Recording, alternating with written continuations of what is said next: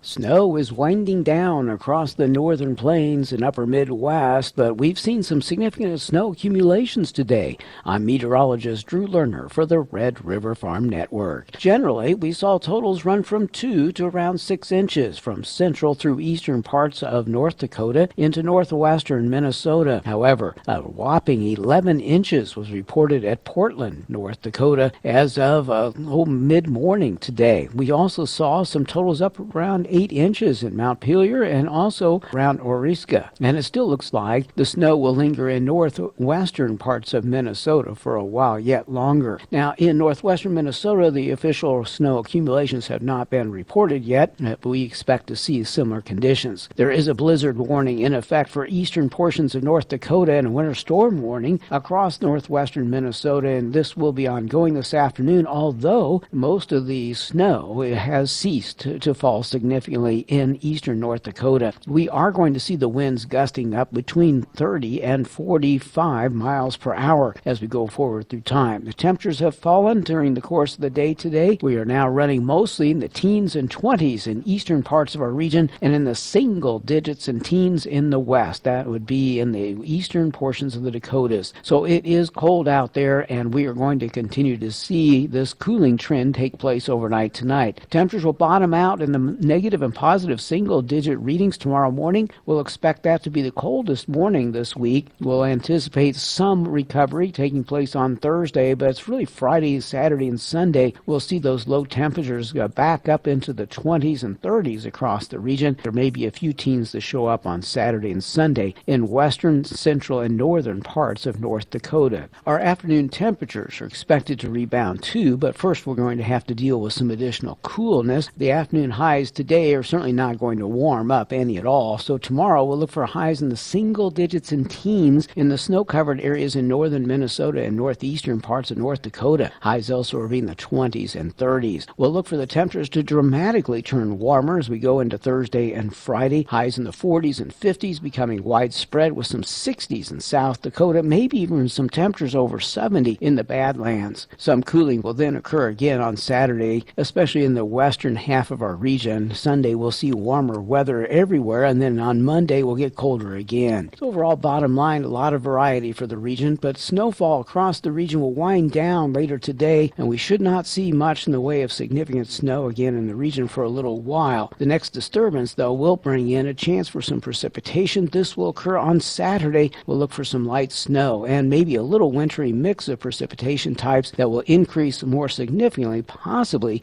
Saturday night going into Sunday. For the Red River Farm Network, I'm meteorologist Drew Lerner.